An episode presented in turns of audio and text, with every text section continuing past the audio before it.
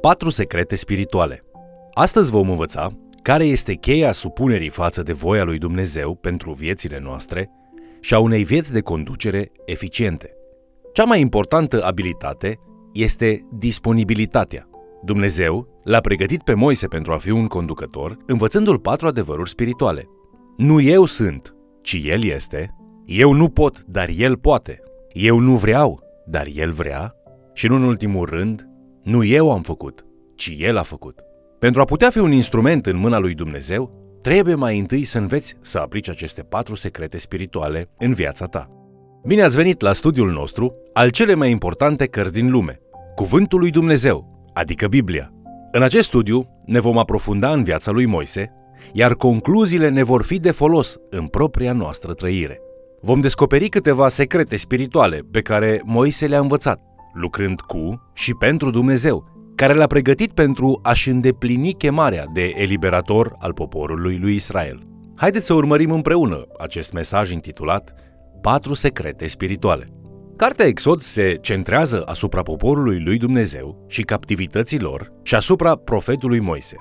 De-a lungul cărții observă evoluția poporului evreu, acest popor special al lui Dumnezeu și marea lor problemă, robia, sclavia amară în Egipt. Moise este profetul care este chemat să fie eliberatorul, instrumentul uman prin care Dumnezeu îi va salva pe israeliți din captivitatea din Egipt. Această sclavie istorică este de asemenea o imagine sau o alegorie a robiei omului în păcat. Asta înseamnă că Moise, ca și eliberator, în mod alegoric sau simbolic, este de asemenea o imagine a oricărui agent uman care devine canalul prin care Dumnezeu își eliberează poporul din robia păcatului. Un astfel de om poate fi numit un evanghelist sau un câștigător de suflete. În capitolul 2 și 3 din cartea Exod, Dumnezeu a trebuit să-l pregătească pe Moise mai înainte ca el să poată fi un eliberator.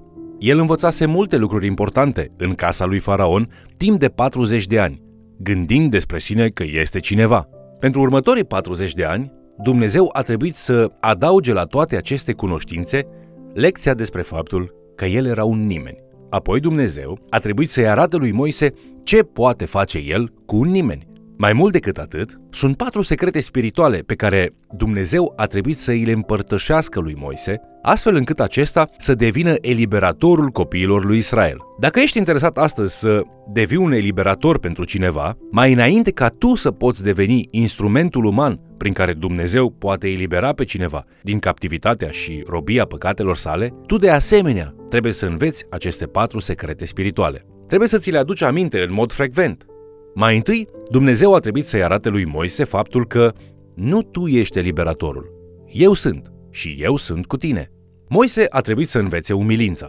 La început, Moise a încercat să devină un eliberator prin propriile puteri. Lucrul acesta l-a alungat din Egipt. L-a exilat în pustie. Prima lui încercare de a salva pe cineva prin omorârea unui egiptean a fost un eșec și astfel a sfârșit prin a nu salva pe nimeni. Doar Dumnezeu poate elibera pe cineva din păcatele sale. Și dacă dorești să vezi pe cineva salvat, tu trebuie să conștientizezi că tu niciodată nu ești sursa salvării cuiva, ci Dumnezeu promite să fie cu tine pe măsură ce-l asculți.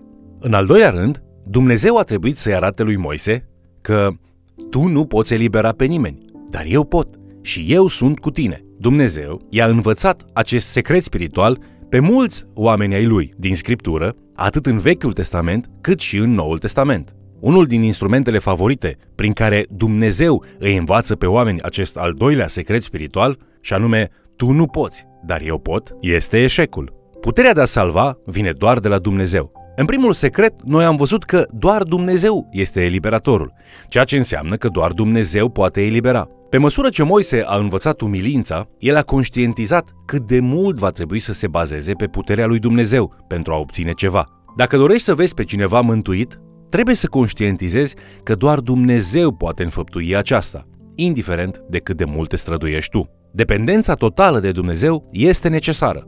În al treilea rând, Dumnezeu a trebuit să-i arate lui Moise că nu tu vrei să eliberezi acest popor. Eu vreau să eliberez acest popor și eu sunt cu tine. Oamenii lui Dumnezeu din Scriptură, pe care Dumnezeu i-a chemat să facă lucruri mari, aproape toți au spus, nu vreau. Moise chiar nu a vrut. El a ridicat cinci obiecții atunci când Dumnezeu l-a trimis. Mai întâi, Moise a obiectat spunând, Cine sunt eu? El învățase bine lecția aceluia care este un nimeni. S-ar putea să spui și tu același lucru. Cine sunt eu? Adică eu nu sunt un predicator. De ce ar trebui să fiu eu cel care să împărtășească credința cu altcineva? Dumnezeu a răspuns întrebării lui Moise, spunând practic, Cine ești tu? Tu ești omul pe care îl aleg și mai ai pe mine cu tine. Iată ce ești tu. Tu ești instrumentul meu, iar eu sunt măreț. În al doilea rând, Moise obiectează spunând, ei îmi vor pune întrebări la care eu nu voi putea răspunde. În capitolul 3, versetul 13, citim că această obiecție era în felul următor. Iată, când mă voi duce la copiii lui Israel și le voi spune, Dumnezeul părinților voștri m-a trimis la voi și mă vor întreba care este numele lui. Ce le voi răspunde? Când te gândești să împărtășești credința cu cineva, este posibil ca tu să ridici aceeași obiecție înaintea lui Dumnezeu. Îmi vor pune întrebări teologice la care nu pot răspunde. În versetul 14, Dumnezeu spune Vei răspunde copiilor lui Israel astfel Cel ce se numește Eu sunt m-a trimis la voi. În al treilea rând, Moise a obiectat Nu mă vor crede, nu mă vor crede niciodată. La acest punct Dumnezeu îi mai dă o lecție. El i-a spus lui Moise să-și bage mâna în sân și să o scoată apoi. Când a scos-o, mâna lui era acoperită de lepră. Dumnezeu i-a spus să mai facă lucrul acesta încă o dată și iată că mâna era vindecată. Apoi Dumnezeu i-a spus, ce ai în mâna ta? Și Moise a răspuns, un toiag. Un toiag pe care Dumnezeu îl va folosi în mod măreț de-a lungul misiunii lui Moise. Și Dumnezeu a zis, aruncă la pământ. Când Moise a aruncat toiagul la pământ, el s-a transformat într-un șarpe. Definiția aruncă la pământ reprezintă dedicarea. În mod simbolic, Dumnezeu îi spune lui Moise, când oamenii la care te trimit vor vedea dedicarea ta, când vor vedea miraculosul, când vor vedea dovada faptului că tu ești dedicat și că eu sunt cu tine, ei vor crede. Nu te îngrijora în privința aceasta. Ei te vor crede. A patra obiecție a lui Moise a fost, eu nu sunt un om cu vorbirea ușoară și cu sura acesta nu-i nici de ieri, nici de alaltăieri, nici măcar de când vorbești tu robului tău căci vorba și limba îmi sunt încurcate. Acest lucru poate însemna că el nu credea că este clar sau elocvent sau poate că avea un impediment în vorbire. În mod ciudat, acesta s-ar putea să fie unul din motivele pentru care Dumnezeu l-a ales. Vezi, Dumnezeu vrea ca să fie evident faptul că această eliberare, atunci când va avea loc, este rezultatul puterii divine și nu datorită talentului cuiva. Când poporul său va fi eliberat, Dumnezeu nu vrea ca cineva să spună, o, iată-l pe Moise, cât de elocvent și cât de dinamic. Dumnezeu răspunde îngrijorărilor lui Moise spunând, Cine a făcut gura omului? Și cine face pe om mut sau surd, cu vedere sau orb? Oare nu eu, Domnul? Du-te dar! Eu voi fi cu gura ta și te voi învăța ce vei avea de spus. Exod, capitolul 4, versetele 11 și 12. Dumnezeu permite circumstanțele din viața ta și le știe atunci când te cheamă. El ar fi putut foarte bine să spună, dacă vroiam un om elocvent, te făceam un om elocvent. Obiecția finală a lui Moise l-a făcut pe Dumnezeu să se mânie. Moise a spus simplu, trimite pe altcineva. Există un oarecare nivel de înțelepciune în reținerea lui Moise de a prelua poziția de autoritate. Cel mai periculos lider este acela care râvnește după autoritate și se simte în stare să facă slujba aceasta. Moise merge dincolo de asta și îl provoacă pe Dumnezeu. Aici nu e vorba de abilitatea lui Moise, ci de puterea lui Dumnezeu și ascultarea lui Moise. Chiar și așa, Dumnezeu îl ascultă pe Moise permițând ca Aron să fie portavocea lui Moise. După ce victoria vine, după ce eliberarea vine, al patrulea secret spiritual pe care Dumnezeu vrea ca poporul lui Dumnezeu să și-l amintească și pe care Moise l-a învățat foarte bine este nu tu ai eliberat poporul acesta. Eu am făcut-o pentru că eu am fost cu tine. Un învățător biblic popular a făcut o afirmație profundă la radio. El medita, atunci când Isus a mers pe acel mic măgăruș în Ierusalim, și toată lumea spunea lucruri mari, precum Osana sau Lăudat este cel ce vine în numele Domnului. Nu ar fi ciudat pentru măgăruș să creadă că toată sărbătoarea e pentru el? Când un slujitor este roditor, așa tind creștinii să-l numească, lumea îi numește de succes. Când biserica este mare și totul merge bine, una dintre capcane este aclamarea. Atunci acesta ar trebui să-și aducă aminte de măgărușul pe care stătea Isus. Acesta este măgărușul, nu mântuitorul. Mulți cred că Dumnezeu face lucruri grozave prin sfinți grozavi pentru că ei sunt niște oameni grozavi. Cu toate acestea, Scriptura ne învață că Dumnezeu face lucruri extraordinare prin oameni obișnuiți, fiindcă aceștia sunt disponibili. Iată adevărul. Unii oameni au mai multă abilitate, dar puțină disponibilitate. Unii nu au multă abilitate, dar au multă disponibilitate. Scriptura ne spune, având în vedere acest al patrulea secret spiritual, că nu contează dacă ai sau nu o abilitate însemnată. Dumnezeu caută oameni care să fie disponibili. Unii vin la credință în tocmai ca și păsările cu aripile frânte. În Matei, capitolul 11, versetul 28, Isus spune, Veniți la mine toți cei trudiți și împovărați, și eu vă voi da odihnă. Mulți când vin la Hristos sunt împovărați. Sunt împovărați cu multe probleme. Dumnezeu cheamă slujitori și credincioși să fie eliberatori. Dumnezeu vrea ca tu să fii instrumentul uman prin care alți oameni să fie eliberați. Trebuie să înveți aceste secrete. Sau altfel, nu poți funcționa corespunzător ca și credincios. Eu nu sunt, dar El este și El este cu mine. Eu nu pot, dar El poate și El este cu mine. Ia seama la povestea unui păstor care a fost folosit de Dumnezeu cum nu și-ar fi închipuit vreodată. Odată, spune acest păstor, mi s-a spus să vizitez un cuplu. Femeia a devenit o credincioasă, dar soțul ei, un ofițer naval, nu credea în Dumnezeu. Soția mea și cu mine urma să cinăm cu acest cuplu și eu trebuia să îl evangelizez pe acest om. Soțul și eu ne aflam în sufragerie. Soțiile noastre erau în bucătărie. Brusc am avut o durere groaznică de cap. M-am făcut alb la față și am început să transpir. Începusem să amețesc. În timp ce aveam o mică conversație, omul s-a uitat la mine și mi-a spus Ești în regulă? Am spus, cred că voi avea un atac cerebral. El mi-a spus, păi ar fi bine să te așezi pe canapeaua de aici. M-am așezat pe canapea și mi-a adus o compresă.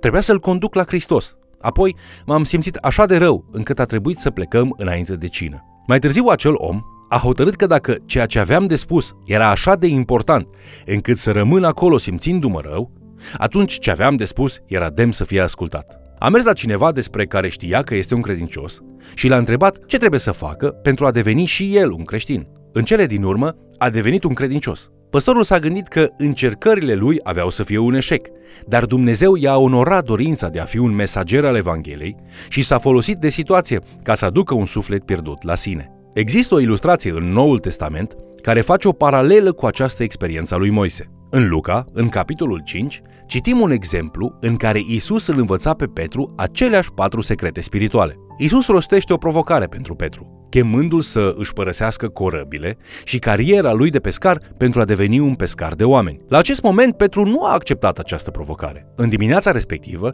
Isus era împins aproape de apele Mării Galileea de către mulțimea mare de oameni care sunt prezenți acolo să-l asculte învățând. Petru pescuise toată noaptea și nu prinsese nimic. Isus îi cere permisiunea lui Petru să îi folosească corabia ca și un amvon. Petru este de acord.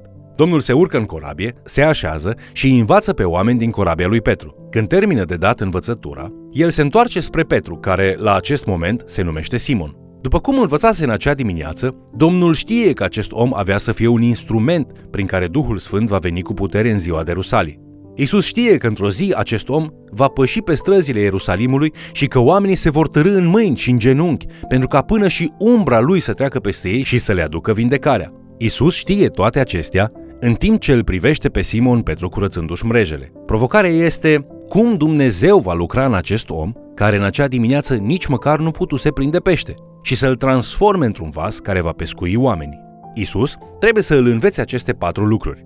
Petre, tu nu ești un pescar, eu sunt pescarul și eu sunt cu tine în corabie. Isus îl convinge pe Petru cel ezitant să se întoarcă pe lac ca să continue pescuirea. Atunci când ei ajung acolo unde apa este adâncă, Isus spune, aruncă-ți mrejele pentru pescuire. Petru, părând că mormăie în sine, spune, Învățătorule, toată noaptea ne-am trudit și n-am prins nimic. Ne putem imagina că urmează o pauză de 30 de secunde, timp în care Isus îl pironește cu privirea. Apoi Petru continuă, dar la cuvântul tău voi arunca mrejele. Mreaja este plină cu pește. Corabia lui Petru mai că se scufundă. Tovarășii lui vin să-l ajute și corăbile lor de asemenea par să se scufunde. Domnul încearcă să-l învețe pe Petru. Petre, dacă vei prinde oameni, tu trebuie să înțelegi ceva. Eu sunt pescarul, nu tu ești pescarul, dar eu sunt cu tine. Tu nu poți prinde oameni, Petre, dar eu pot și eu sunt cu tine. Tu nu vrei să prinzi oameni, așa cum nu ai vrut nici să te întorci să pescuiești din nou. La fel ca Moise, care nu a vrut să elibereze poporul. Isus a spus, eu vreau să te fac pescar de oameni, iar tu vei fi instrumentul meu. Și iată ce fel de instrument devine el în mâna Domnului. El predică predica din ziua de Rusalii și 3000 de oameni au fost mântuiți. El este un instrument pentru deschiderea ușilor pentru misiune pentru neamuri. El plantează biserici în întreg Imperiul Roman. Aceste patru secrete spirituale sunt critice dacă vrei să fii persoana prin care Dumnezeu lucrează. Chemarea și trimiterea lui Moise ilustrează faptul acesta, așa cum o face și chemarea și trimiterea lui Petru. Este planul lui Dumnezeu să folosească puterea lui Dumnezeu în oamenii lui Dumnezeu, pentru a duce la îndeplinire scopurile lui Dumnezeu, conform cu planul lui Dumnezeu. Pentru ca aceasta să se întâmple, oamenii lui Dumnezeu trebuie să învețe aceste patru secrete spirituale. Provocarea este ca tu să le înveți, așa cum a făcut și Moise. Vă mulțumesc pentru că ați fost alături de noi studiind Cuvântul lui Dumnezeu. Indiferent cât de bine sau cât de rău stai din punct de vedere social, tu ești chemat să devii un slujitor al lui Dumnezeu. Nu contează dacă ești un om calificat sau plin de încredere în tine. Dumnezeu nu te folosește datorită a ceea ce ai sau a abilităților tale. Te folosește în ciuda a ceea ce ești, pentru că te-ai făcut disponibil lucrării sale. Fă-te disponibil pentru Dumnezeu. El va face toată munca și El va fi cu tine la fiecare pas. Te invit să ne urmărești în continuare. Și de ce nu? Să mai chem cel puțin o persoană să ni se alăture.